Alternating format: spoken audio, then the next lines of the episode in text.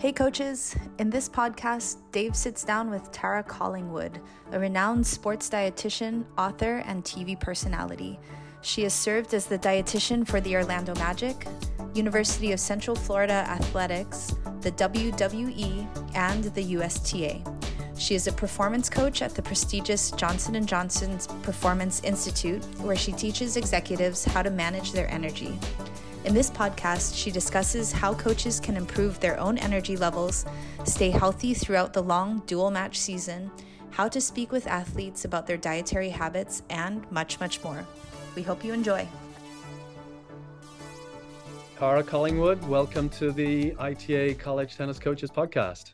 Well, thank you so much for having me. All right. Well, on this podcast, I don't think we've ever talked about nutrition even once, and so I have a bunch of questions here that I'm ready to get into if you're ready to go. Well, yes, and it's about time. I can't believe you've never talked nutrition, so I'm honored, but um, but yes, very happy that we're getting into the topic. Yeah, long overdue. So obviously, this podcast is for college coaches, and uh, those are the individuals that I care uh, a great deal about. We'll definitely get into the student athletes shortly, but I'm interested in how you might advise college coaches to take care of their own health and nutrition. I'm a former college coach for twelve years. Usually by the end of the spring season, which is our dual match season, where you literally don't have a day off for, for five months, um, I would have maybe fifteen or twenty pounds to lose because I've just been eating terribly for, I've been eating emotionally. Uh, if I have a big win, I'm having the cheesecake. If I have a bad loss, I'm eating the cheesecake to, to uh, console myself. Um, you're traveling all the time uh, at match days. I'd, I'd probably eat ten Lara bars and not even recognize uh, just how much food I've consumed, um, just kind of that emotional, stressful eating that you go through. So I'm just uh, really, if you have any tips, advice on how coaches can manage that throughout the spring season when probably they're most stressed. Yeah, well, and I'm so happy for this question because, you know, so many times when I'm talking to tennis coaches, um, Every all of the emphasis is on the athletes, and right. you know, and so it is good to even just step back and go, you know what? I got to look in the mirror. I got to take care of me. And so I, I think this is so incredibly important. Um, so I think, you know, number one is just awareness. I think it's awareness of what you just said. So if it's your first year, maybe, you know, going into that, you know, hearing you say, I gained fifteen pounds, you know, they're like, wait, what? Uh-oh. So you know, that might have been that awareness, or someone might be nodding their head going, yeah, that is me. Okay. You know, and so that awareness is key because then you can start thinking about what can I do and how can I do it differently? If this has happened to me in the past, what can I do differently? And so what I like to do anytime, you know, you're, you're dealing with an issue like this is sort of totem pole the problems and go, okay, what are the most impactful? So, you know, what is my biggest issue?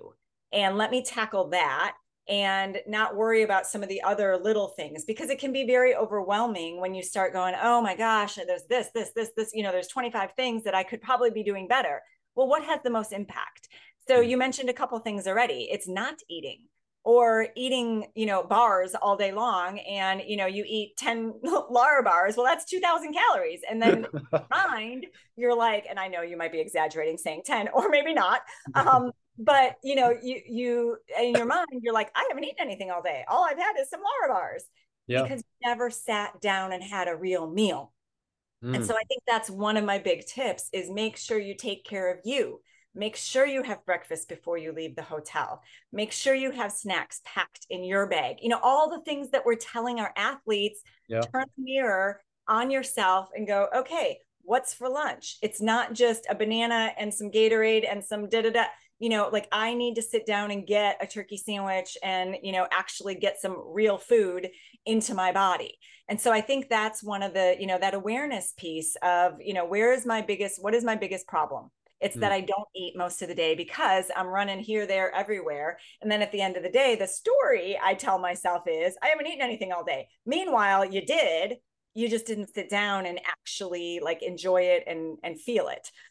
So I would say try to get real food um, throughout the day. Start with breakfast. Don't just leave the hotel with a banana.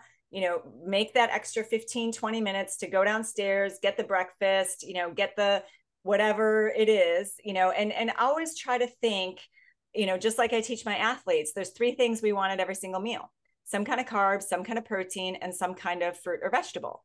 So again, that banana is not breakfast. That yogurt is not breakfast. A banana, a yogurt, and, you know, a bagel could be breakfast. Okay. But trying to think about, you know, that well-rounded meal so that I've got the protein to give me energy that lasts. I've got the carb that gives me energy right away. I've got the fruit or vegetable in there to help me with recovery, with protecting my cells, with, you know, all that good stuff too. So, you know, try to think of that at those meals that, yeah, a Lara bar could be part of a meal actually, but what else? It's not the meal. You know, what else? Could I have a protein shake with it? Could I have a banana with it? I mean, you can sort of make a meal out of snacky foods, sure, but in a pinch, but I would say let's plan ahead so that we aren't in that much of a pinch. And then, you know, the other thing that you mentioned is the, the comfort food, you know, and this can happen in the airports. It can happen in your hotel room. It can happen, you know, out with the, the team where you're like, oh, I'm just bored. I'm tired. I'm sad. I'm mad. I'm celebrating. I'm happy. I'm, you know, all those reasons why we eat. Yep. And so I think, you know, when, when you're just out to dinner once in a while, you can have the fun stuff and order dessert and whatever. But when this is a lifestyle of months, yeah, on the road, yeah, we we can't get the fettuccine alfredo, all you can eat, you know, whatever stuff all the time and order dessert. And, you know, so I think just being smart about what you're ordering, because yeah, this is adding up day after day after day after day. And um and looking at, you know, sort of that, you know, I always try to have my clients think about the why around it. And, you know, what kind of energy am I going to have for tomorrow if I load myself up with too much tonight, or feel guilty about that cheesecake? Or, you know, you want to be at your best for, yeah, the athletes, but also at your best for you.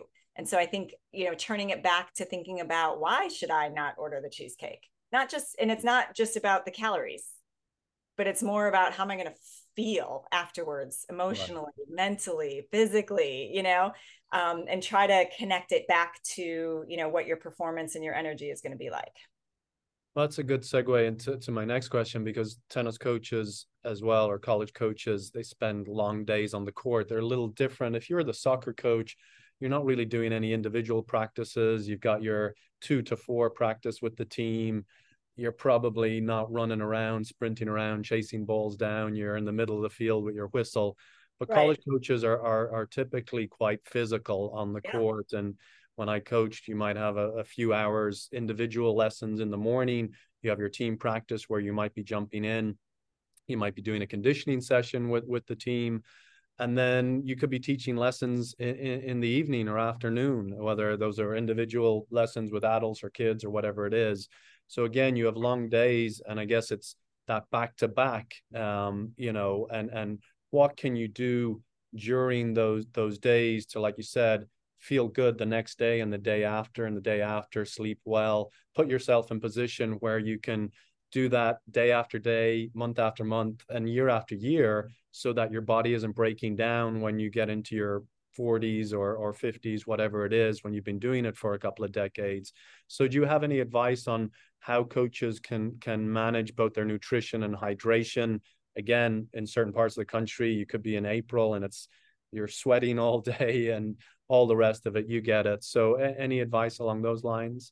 Yeah, absolutely. I think, you know, same thing that we just talked about, that you got to take care of you. And unfortunately, I have two P words that people don't like to hear or do, and it's planning and preparation.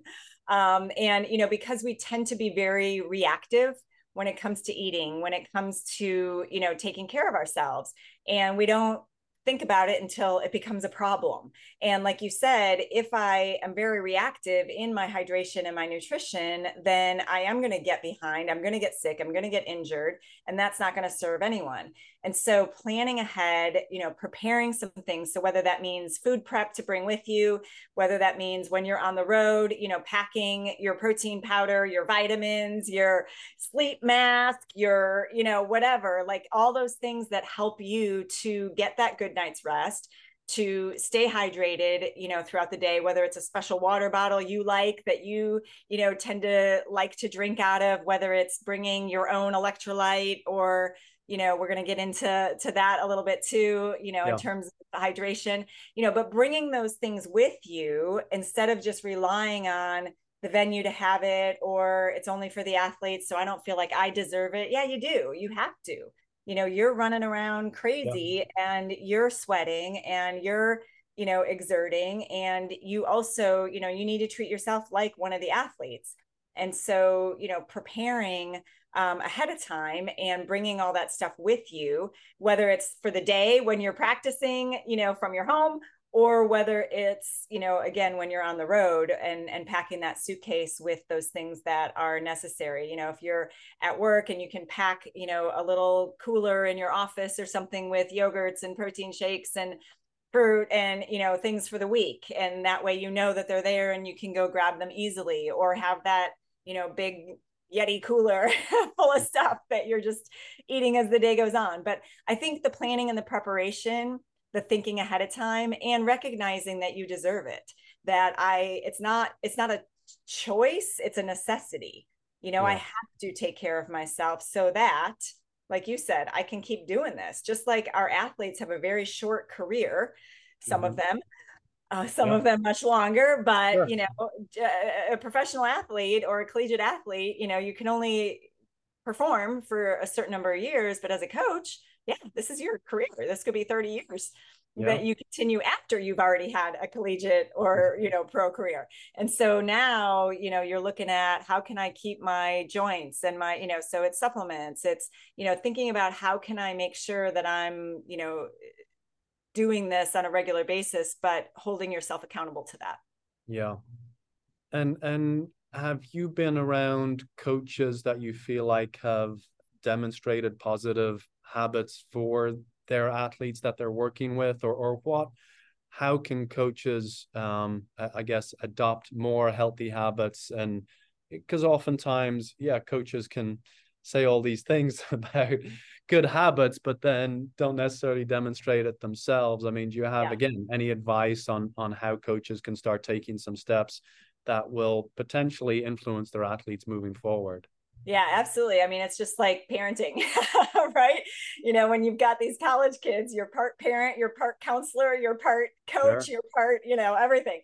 Um, and so, you know, that is, you know, treat yourself as if you are, you know, and, and, you know, co- we know based on research that, you know, coaches are someone that kids look up to, you know, even in the collegiate environment and, and pro environment. Someone, you know, they take their advice more than they take their own parents' advice. So, and watch what you're doing, you know, even at this level. You know, we know that a, you know, five-year-old is watching their, their parents, but, you know, even yeah. these, these, you know, college kids definitely are, are watching what we're doing. And so if you're saying one thing and then doing another, you know, that's definitely, um, you know, mixed messages uh, around that, because again, you do need to take care of yourself too. So I think the more you can role model the actual behaviors, you know, saying, oh, no, I'm, you know, do not disturb on my phone. I need to get to bed, you know, not bothering people after a certain time, um, you know, because they need to get their sleep and you need to get your sleep, and, you know, role modeling some of those things, like don't text me after whatever time, you know, you guys decide, or, um, you know, making sure that you're following the, that same advice, that you're not doing the same thing, you know, to them and expecting a response back, um, that could be waking them up. And same thing with the,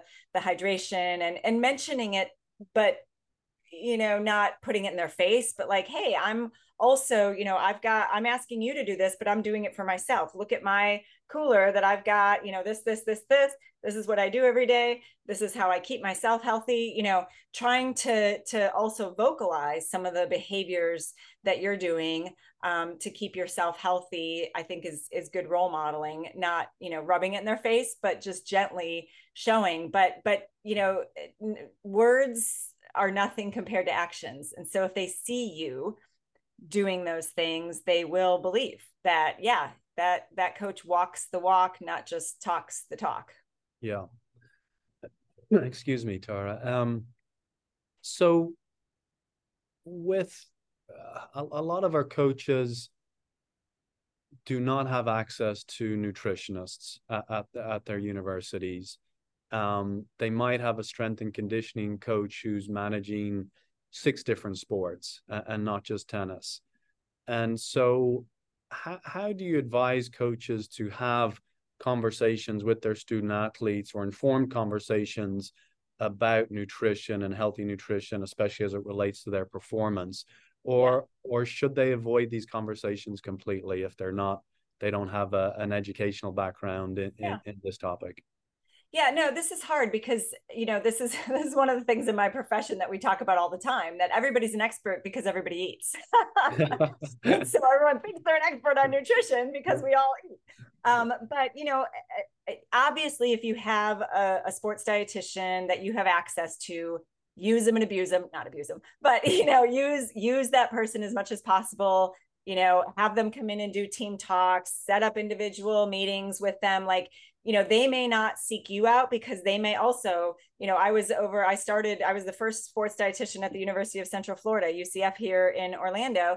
And, you know, a lot of the teams didn't know, like, what, what do we do with her? What, what am I supposed mm-hmm. to do? You know? And so it took a while to kind of get used to, you know, how do we use this person? And, you know, and so they may not reach out to you because they also have five hundred student athletes.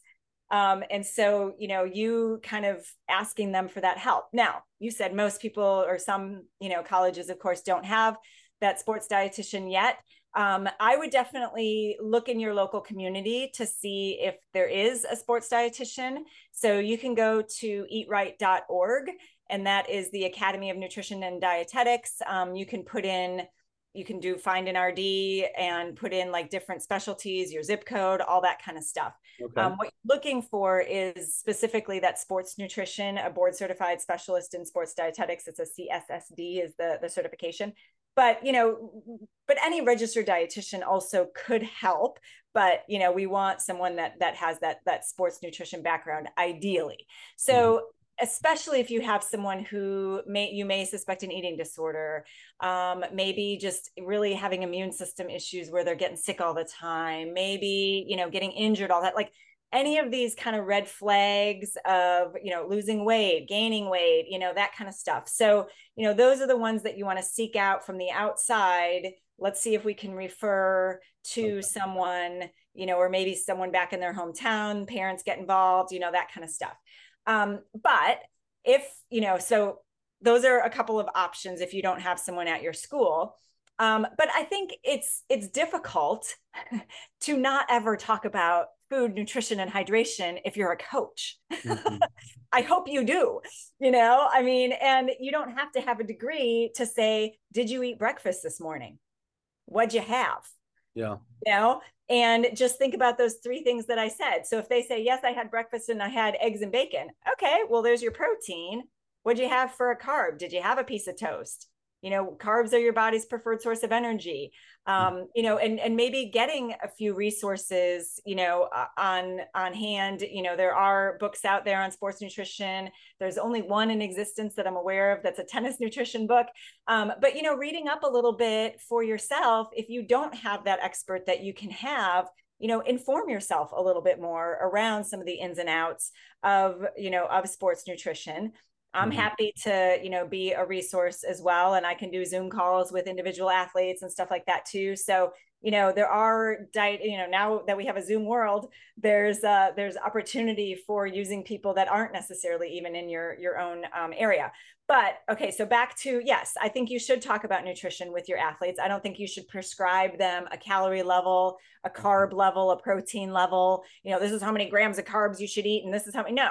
That's beyond your scope, but asking them that, what did you have for breakfast? What's in your bottle? Is it just water? Or do we have some, you know, sports drink or electrolytes in there? What have you had, you know, to eat during this practice? What are you eating during changeovers? What are you, you know, how are you hydrating? Like, you know, how soon are you eating after practice? You know, are you going straight to class and then study hall, and then three hours later you're eating? Well, we want to eat something within thirty to sixty minutes after practices and matches.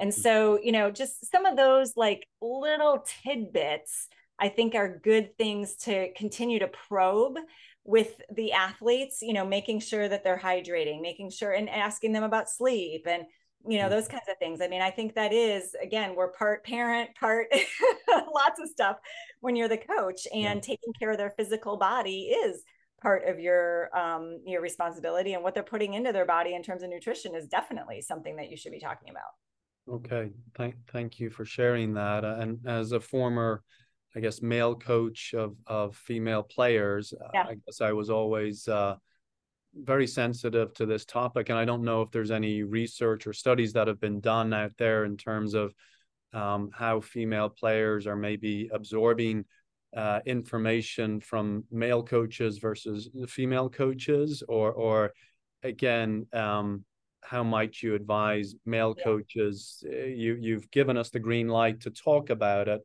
but should male coaches be more sensitive to this, or, or no? Yeah, I think, I mean, I think there is a sensitivity, even, you know, male coaches to male athletes. I mean, male I, athletes can have, you know, sensitivities around food and body weight and that kind of stuff too. So, um, you know, I don't think having them step on a scale and, you know, in front of you and all that kind of stuff is appropriate at all.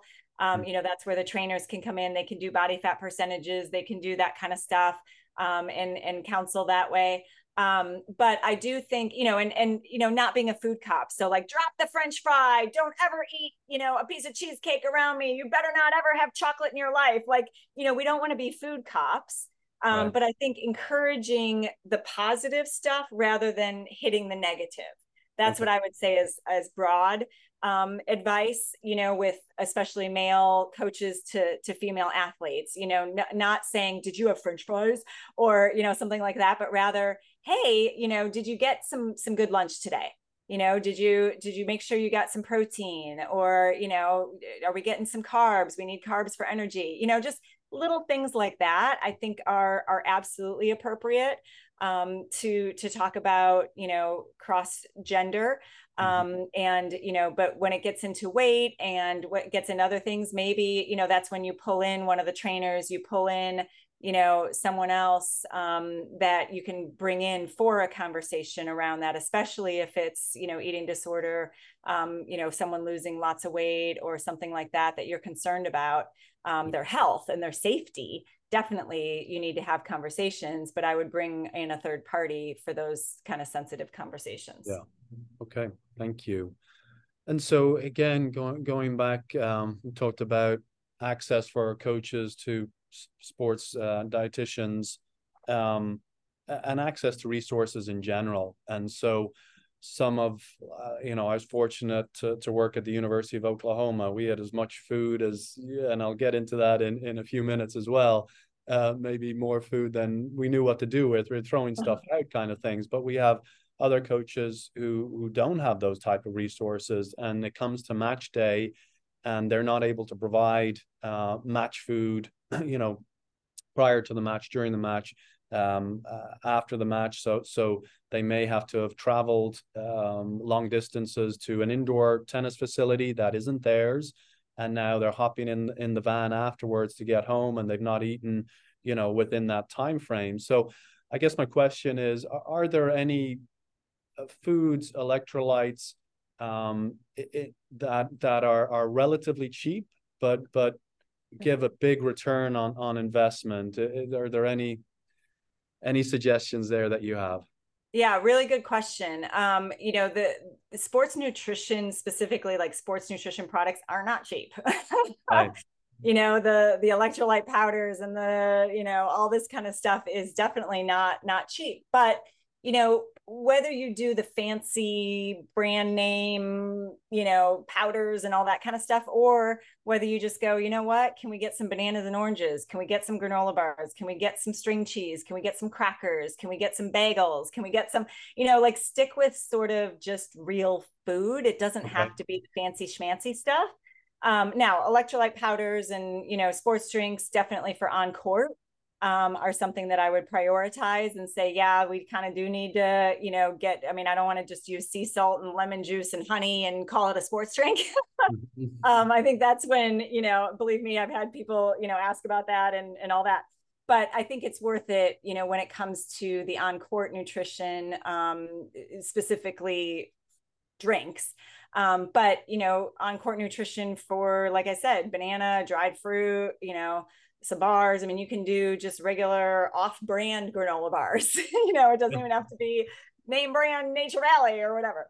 Um, so, you know, I think that there are some things that, I, so your, your question was, what would you spend the money on? I would spend the money on the name brand, um, sports drinks okay. that have the scientific backing around them, you know, maybe some gels and chews and different stuff that are going to be more sports specific for during, mm-hmm. but then the before and the after, I think just get some real food and okay. whatever that looks like, whether it's, you know, pulling into Subway and when you guys get in the van so that we're not driving two hours, but we're going to spend an extra twenty minutes getting some subs that we can eat in the van or eat, you know, at the sub place before we, you know, make the two hour drive or mm-hmm. whatever.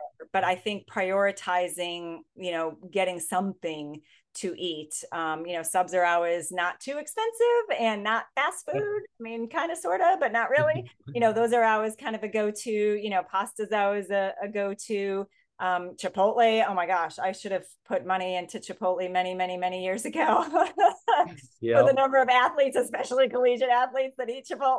Um, I mean, those are all great options for, you know, getting carbs and protein, um, and, you know, for, for recovery or for, you know, before matches as well. Okay. And you mentioned that, that window, uh, thirty to sixty minutes, is that still kind of the prescribed amount of time?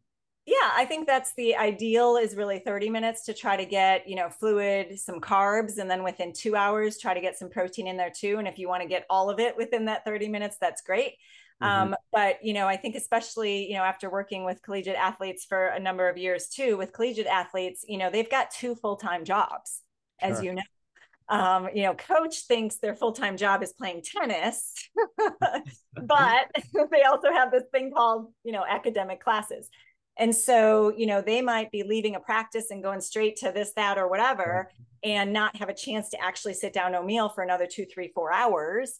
Um, and so I think that's where the timing piece needs to come in, where, you know, you encourage or have in the locker room, you know, a, a bullet to make some smoothies, or at least some ready to drink, you know, protein shakes and a banana they can take with them until they can go get that meal. Um, you know, whatever the budget looks like for that, or if there is no budget for that, then telling them, hey, I need you to bring it Mm-hmm. with you so that you're eating, you know, that on your, on your way to class, um, or, you know, once you get to class or whatever, um, because you don't have time to get lunch after our morning practice. Okay. Yeah. My next question is, I'm always interested in this because I know there's so many studies and research, and, and I think the, the world of nutrition is, is complicated, right? Because you, so there's so much noise out there, or at least it's complicated for me. It's like, this is the diet of the day, and this is uh-huh. what you're doing, whether it's paleo or vegan or whatever, um, you know, that, that that's out there and popular, and, and you end up not sure where, where, where you stand. And, and I guess my question is, over the last maybe ten, fifteen years, have there been any kind of best practices that have been debunked that maybe coaches and, and athletes are still like, oh, well, you know, this is what we did twenty years ago, and this is still the best practice today? Or are these general rules kind of tried and true, and, and nothing's really changed over the last, say, two decades? Yeah. Um, yeah, that's a really good question. I would say some of the newer things that have come in, um, you know, like the whole carb thing. Mm-hmm. I always tell my athletes, like, you can't listen to what obese America is being told. Okay. Mm-hmm. And I don't mean to sound rude when I say that, but we know that, you know, we've got more overweight and obese people in this country than we do not. Okay. Mm-hmm. We look at the yep. statistics. And so that's why the diet industry is so strong, because people are wanting to lose weight. Well, you're a collegiate athlete. Right. So Atkins diet, paleo diet, you know, whatever, all this stuff is not what we need to be looking at. You need carbohydrates. Carbohydrates are not evil. Sugar is not evil. You need it um, mm-hmm. to be able to perform. And so, you know, kind of drowning out some of that noise is one of the things that I try to encourage is, you know, don't pay attention to all of those fad diets out there. Um, in terms of, of sports nutrition, I think some of the things that we've been a lot better at in the past, you know, ten years or so is paying attention to those electrolytes, especially sodium mm-hmm. content.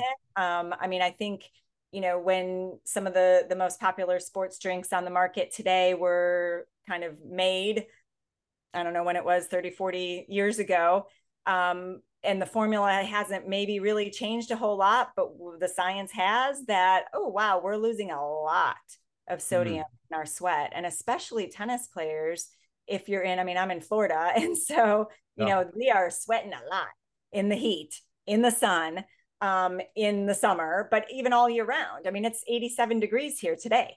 And right. it's November.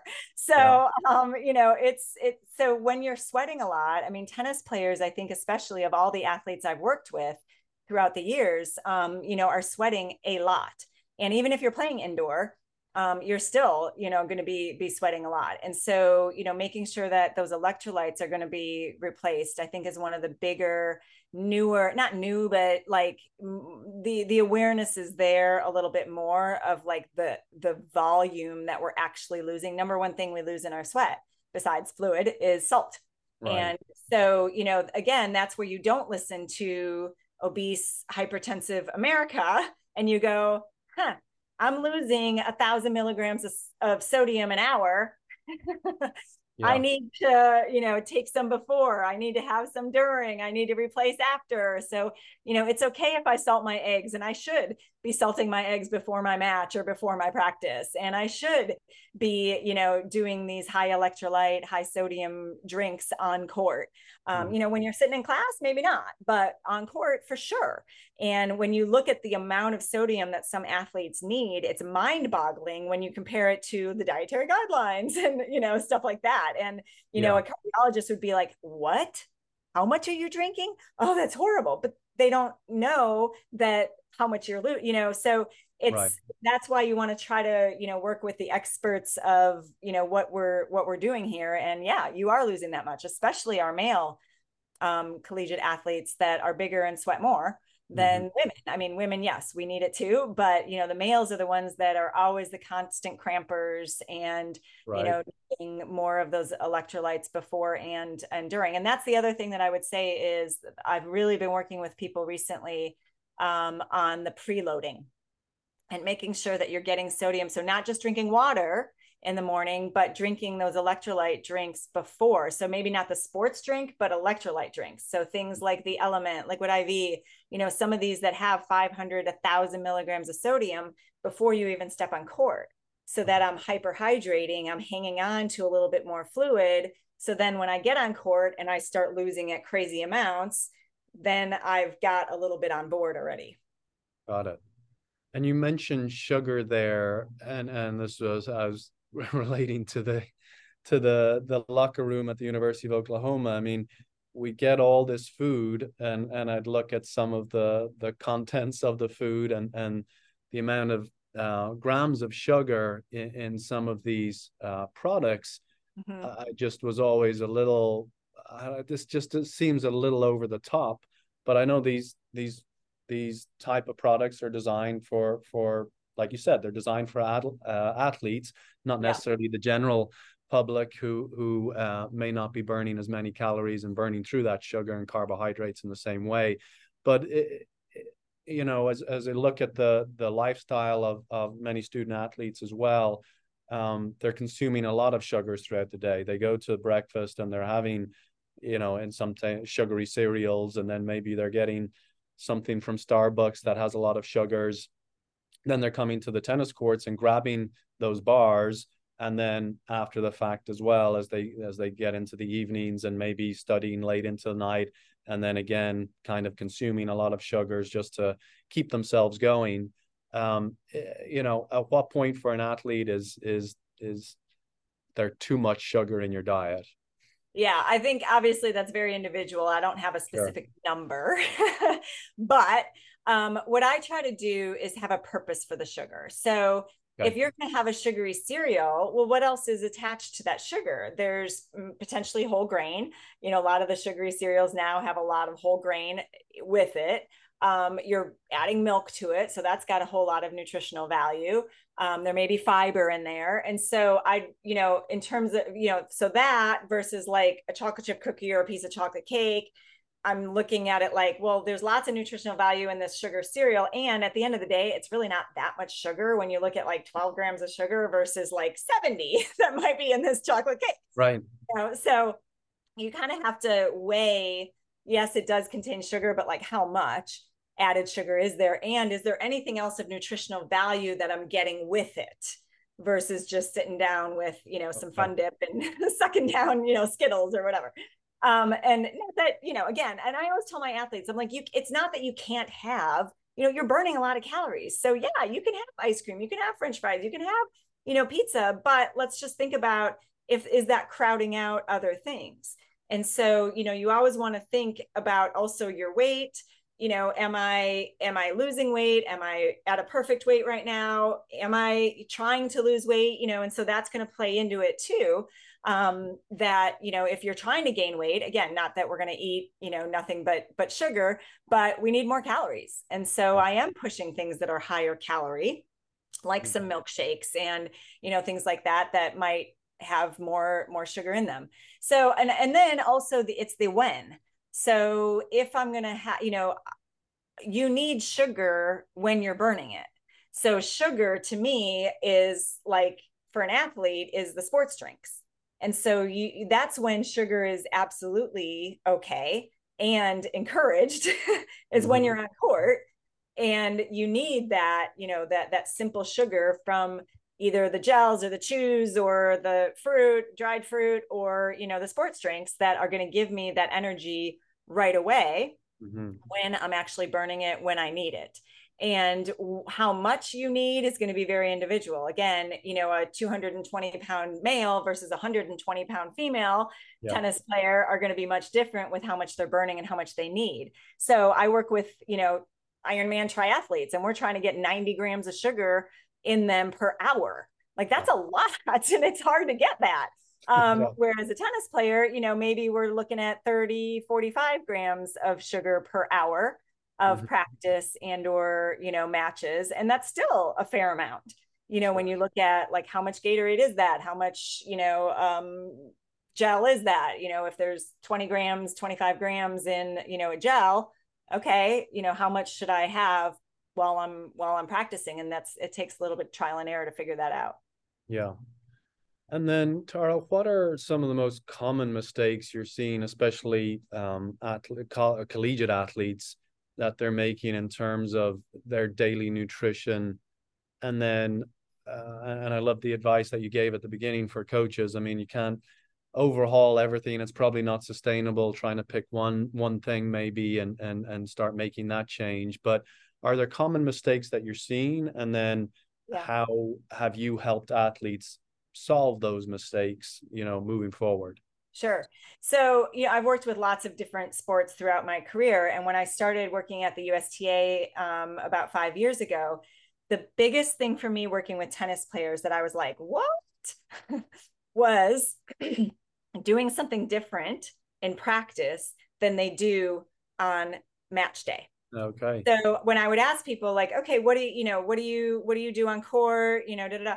Oh, well, during practice, I do this, but then on match day, I do this. And I'm like, why is that so different? Like drastically different. Like, oh, I only drink water during practices, but in matches, I'm doing, you know, this, this, this, yeah. this, this. I'm like, what? That's exactly so, what I did as a player. Yeah. Yeah. yeah. yeah. So I, so what I try to teach is that practice is practice for nutrition as well. Mm. And like, oh, oh, oh, right? So, you know, how do you know how that banana is going to sit in your stomach? How do you know how that, you know, sports yeah. drink is going to sit in your stomach? How do you know? So, you know, practicing, and by the way, you usually, well, maybe not usually, but a lot of times you're practicing longer mm-hmm. than maybe that, you know, that matches. In tennis, maybe not, because sometimes they can be very long, but, um, you know, if you're not fueling yourself during practices, now you're getting behind, behind, behind, behind day after day after day after day of practice, practice, practice. And then you're not getting that recovery. And then while you're up studying, you're ordering, you know, breadsticks to make up for the fact that I didn't get enough during practice. And now I'm behind. And then you're having it when you don't need it. And, you know, and so what I, so that, so that brings me into another um, common mistake that I see is not enough food earlier in the day. Mm-hmm. So not enough during practice, but not enough before as well. And, you know, we talked about that recovery right after. So, you know, what we tend to do, and this is what we do as, you know, retired athletes or whatever too, is like, oh, this little breakfast, and oh yeah, I had lunch. And then you get home at the end of the day, you're like, oh, I deserve it. Yeah. And our biggest meal is dinner. And then maybe we snack all night too. And so, you know, that's promoting weight gain versus eating it when I need it. So that right. doesn't mean, you know, all you can eat buffet before you go out on court and you're going to puke, but make sure you have breakfast, make sure you're having something in your bottle besides water, make sure that you're having something for, you know, between practice and strength and conditioning, or if they're back to back, you know, that kind of stuff. Like make sure that you're keeping up with the calories and the fluid during, during, not just, you know, dinner. Oh, I'm going to recover it all then. No, because then now you've got the spare tire around your waist, and you know, now you're injured because your muscles didn't get the recovery at the time that they needed to, to get that recovery. So timing, timing, timing, I think is really, really important for athletes, and, and practice what you're going to do in competition in practice, so mm-hmm. that you use the same brand, the same amount, the same everything, you know, so that you can practice that. How's that going to feel? Right. You know, if you're, if you're going to do that for the first time in a competition, you could be running to the bathroom, you could be puking, you could be, you know, anything, if that's something that's unfamiliar to you. Yeah. So when you talk about timing, Tara, so let's say they, there's a, a, a noon match, twelve o'clock match on a Saturday.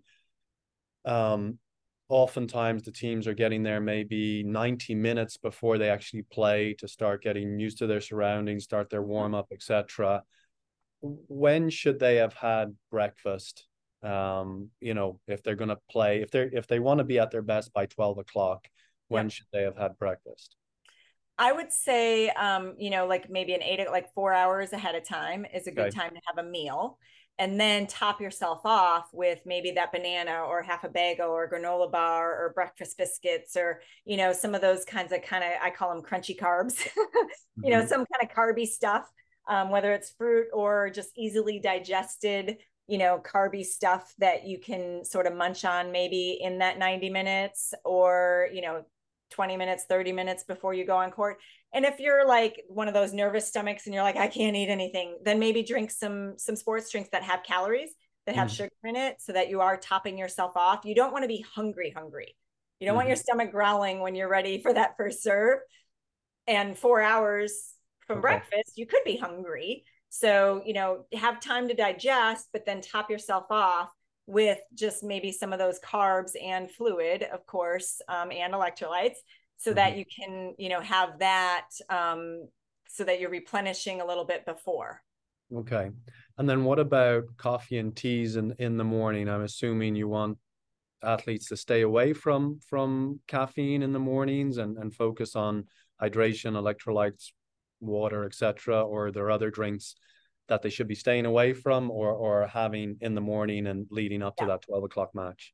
Yeah, well, um, so N C double A does have um, a caffeine limit that mm. is, um, a, you know, you can get drug tested for that. So you want to be careful. A cup of coffee ain't going to do it. You have to take, you know, a lot of No-Doz or, you know, some yeah. kind of, like, you have to try real hard to fail the drug test for, for caffeine. So it's a lot, but I just want to mention that because after yep. you know, working with collegiate athletes, you have to be aware of all the banned substances and, and rules uh, around that. Um, so I'm going to, I'm going to go back to say what I said earlier. If you normally have a cup of coffee, if that's part of your normal morning routine, then you have that on match day. Mm-hmm.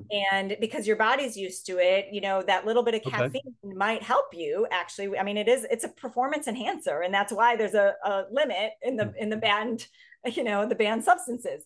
Um, so, you know, I don't have a problem with a little bit of caffeine, um, okay. but, and, and it's sort of a misnomer that it's dehydrating. Um, you know, again, especially if you're used to having it on a daily basis, your mm-hmm. body has sort of adjusted to the dehydrating effects of it. Um, okay. You still want to have your water, electrolytes, you know, all that. Don't just drink six cups of coffee and call it a day. But if you normally have a cup or two, I think have a cup or two, but I wouldn't also, like I said, have six cups because, oh my gosh, that's going to really get me, you know, because what goes up, what can come down. So, you know, you can crash from that high level of caffeine. I definitely wouldn't do any, uh, you know, and, and I'm less worried about the, the coffee than I am about all these, you know, energy drinks. Those are the ones right. that kids are doing more. Um, and yeah. again, you know, one is fine, but six, not so much. So, you know, be careful with how much you're doing. Um, mm-hmm. But I wouldn't be too concerned if you see them doing like a Celsius or, you know, something. I think that's fine. Just okay. you know, in, in moderation. All right. Well, then to, to cap it off, is there any final words of wisdom or advice that you give to coaches and their student athletes just in general about their general health and well-being? Is there anything you'd like to leave them with? Yeah, I think, you know, like we said, as a coach, take care of you. And when you take care of you, you're going to take care of them even better, because mm-hmm. you're going to be eating right. You're going to be sleeping right. You're going to be getting your proper, you know, exercise, if that's during coaching, if you're a very active coach, or you get your, you know, run in before practice or whatever. But that's really good role modeling, but it's not, you're not doing it just to role model. You're doing it because that's what's taking care of you. And mm-hmm. I, I, one thing that I, you know, we didn't really talk about a lot, and it's not really nutrition, is sleep. Um, sleep, we could do a whole nother podcast just on sleep. Um, but I think that's one thing, especially for collegiate athletes, because again, they've got two full-time jobs. So yeah. they may leave you and still have six hours of homework that they right. need to do and studying that night. And you're like, whatever, you know, they're, I'm done with them for the day, you know, see you tomorrow. And you don't realize sometimes what's on their shoulders and on their plate. So I think just being aware of that and encouraging the rest and the recovery and the sleep, and asking questions around those things. Again, not to be, you know, food cop or whatever, but just as a general, like, I care about you and this is going to affect your performance. And, you know, we got to take care of you as a whole being, and, and not just, you know, how you're, you're serving and, and returning. Right. So, um, so I think that's, you know, one thing that, that we can do is just always encourage all of these healthy habits, but then of course, role model them and, and do them for ourselves as well. Great. Well, it's a really good place to leave it, Tara. Thank you so much. This was very informative, and, and yeah, I'd love to do a round two on, on sleep at some point. So I'll, I'll be in touch about that, but thank you so much. Absolutely. Thank you so much.